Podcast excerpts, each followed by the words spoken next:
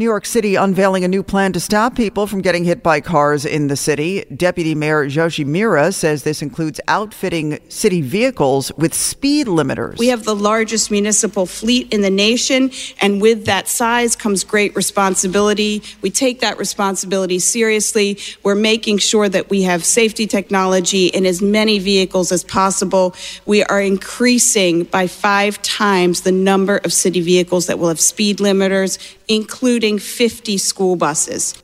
In addition, more than 2,000 intersections will be getting a redesign. Changes include raised sidewalks and daylighting, which is when they prohibit parking right on a corner so people can better see if a car is coming. We get it. Attention spans just aren't what they used to be heads in social media and eyes on Netflix. But what do people do with their ears? Well, for one, they're listening to audio. Americans spend 4.4 hours with audio every day. Oh, and you want the proof? Well, you just sat through this ad that's now approaching 30 seconds. What could you say to a potential customer in 30 seconds? Let Audacy put together a media plan tailor made for your unique marketing needs. Advertise with Audacy. Visit ads.audacy.com.